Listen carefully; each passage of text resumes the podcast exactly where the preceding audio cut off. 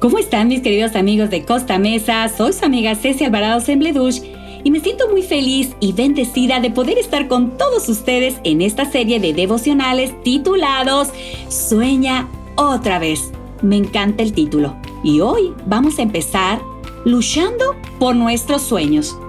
Seguramente tú en la vida has tenido sueños. Bueno, unos son realistas y alcanzables, puede ser que otros no. Puede ser que unos los has logrado, otros todavía te faltan y otros puede ser que no los vayamos a lograr. A veces soñamos despiertos, otras veces soñamos dormidos, porque nuestro cerebro de tanto pensarlo dice, ay, creo que hay que tirarlo y lo soñamos en la madrugada. Y qué bonito se siente, ¿no crees? Bueno, pues hay sueños que nacen en el corazón de Dios.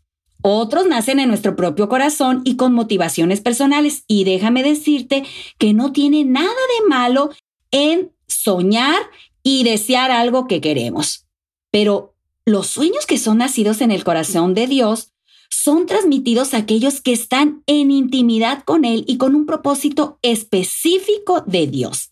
Te voy a pedir que abras tu Biblia ahí en Jeremías capítulo 29, versículo 11. Me encanta este versículo. ¿Y sabes por qué? Porque puedo quitarle la palabra a vosotros y poner mi nombre. Así que te invito que mientras leemos este versículo, digas tu voz en voz alta o lo escribas si es de por ahí te gusta a algunos, yo sé que les gusta escribir, puedes escribir tu nombre o decirlo en voz alta. Porque yo sé los planes que tengo para, declara el Señor, planes de bienestar y no de calamidad, para darle un futuro y una esperanza. Ay, pero qué hermoso se escuchó con nuestro nombre, ¿verdad? Ese sueño de Dios es un sueño muy importante. La Biblia, de hecho, menciona algunos sueños que tuvieron ciertas personas. Por ejemplo, Jacob. Puedes encontrar su sueño en Génesis capítulo 28. José, el hijo de él, en Génesis 37. También Salomón tuvo un sueño. Primera de Reyes capítulo 3.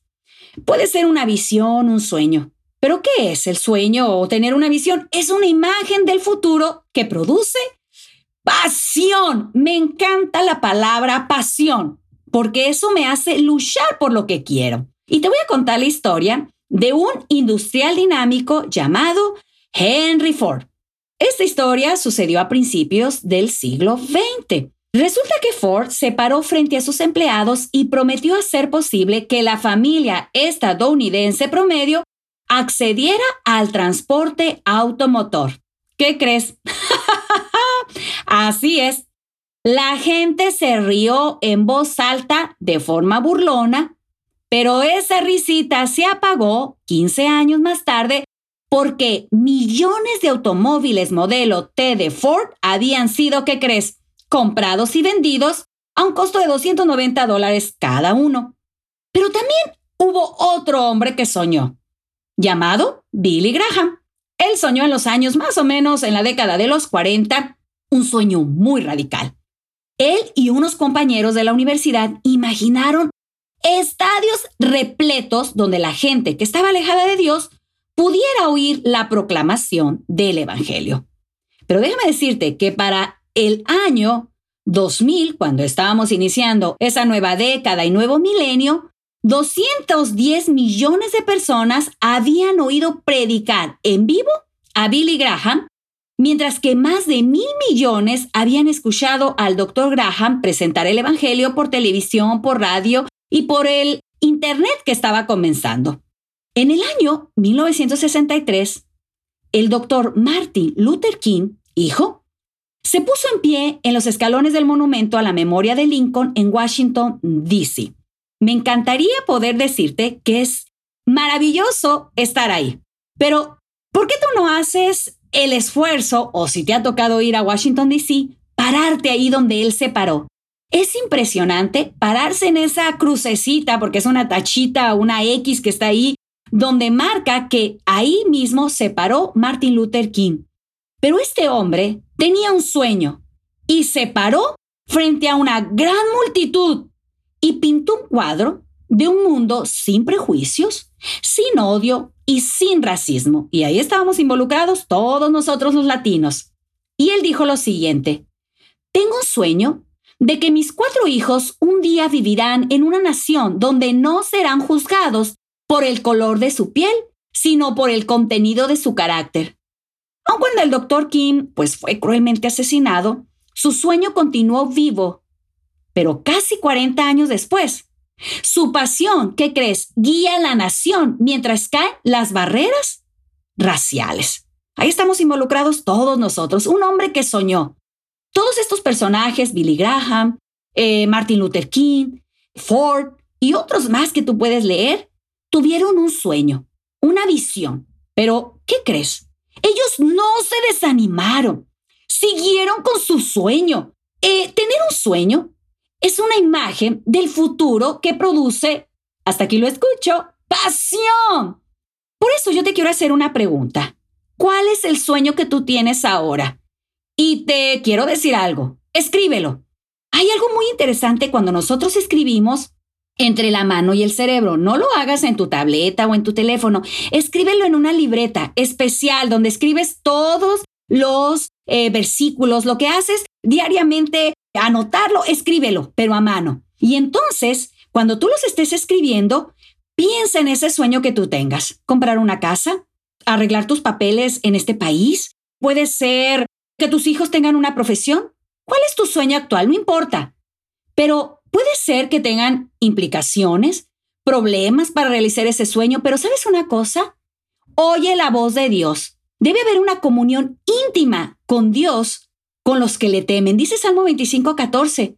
Y Dios te va a hacer conocer su pacto. Pero mira, también en Salmo 85, 8. Eh, Escucharé lo que hablará Dios. Y Proverbios 8:34. Bienaventurado el hombre que me escucha velando a mis puertas cada día, aguardando a los portes de mis puertas. Pero Jeremías 33:3 me encanta. Pon tu nombre. Cecia, Pedro, Juan, no sé, escribe tu nombre. Rocío, clama a mí y yo te voy a responder. No te desesperes.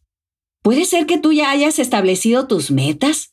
Escribe lo que quieres. ¿Cómo lo quieres hacer? Sí, escribe debajo de ese sueño. Quiero comprar mi casa. ¿Cómo lo voy a hacer? ¿Qué quiero hacer? ¿Qué pasos debo dar? Pon fechas, nombres de personas que te van a apoyar, etcétera, todo lo que tú quieras.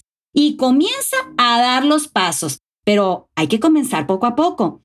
No te desesperes, ve a lo seguro. A veces hay que pagar un precio. Va a haber objeciones, va a haber críticas, ya vamos a hablar el próximo devocional de eso. Llantos, desvelos, angustias, etcétera, muchísimas cosas que te van a impedir. Pero sabes una cosa, persevera y espera en el Señor, como dice Salmo 33, 20. Nuestra alma espera en el Señor. Nuestra ayuda y nuestro escudo es Él. Guarda silencio ante el Señor y espera en Él.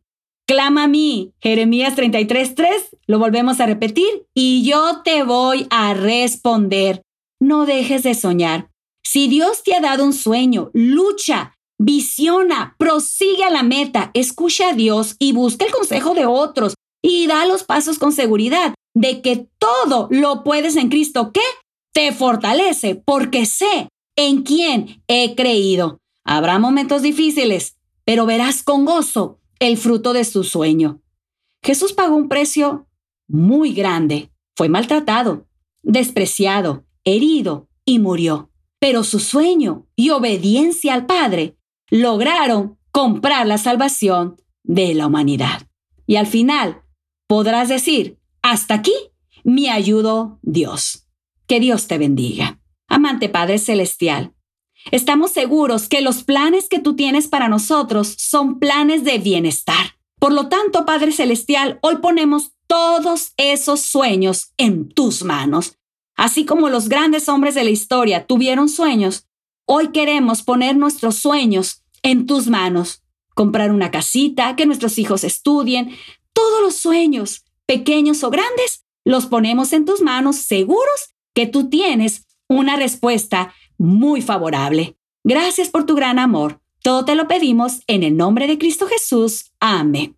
Bueno, mis queridos amigos de Costa Mesa, nos vemos en el siguiente devocional porque vamos a hablar sobre la crítica que apaga mis sueños. Que Dios te bendiga. Adiós.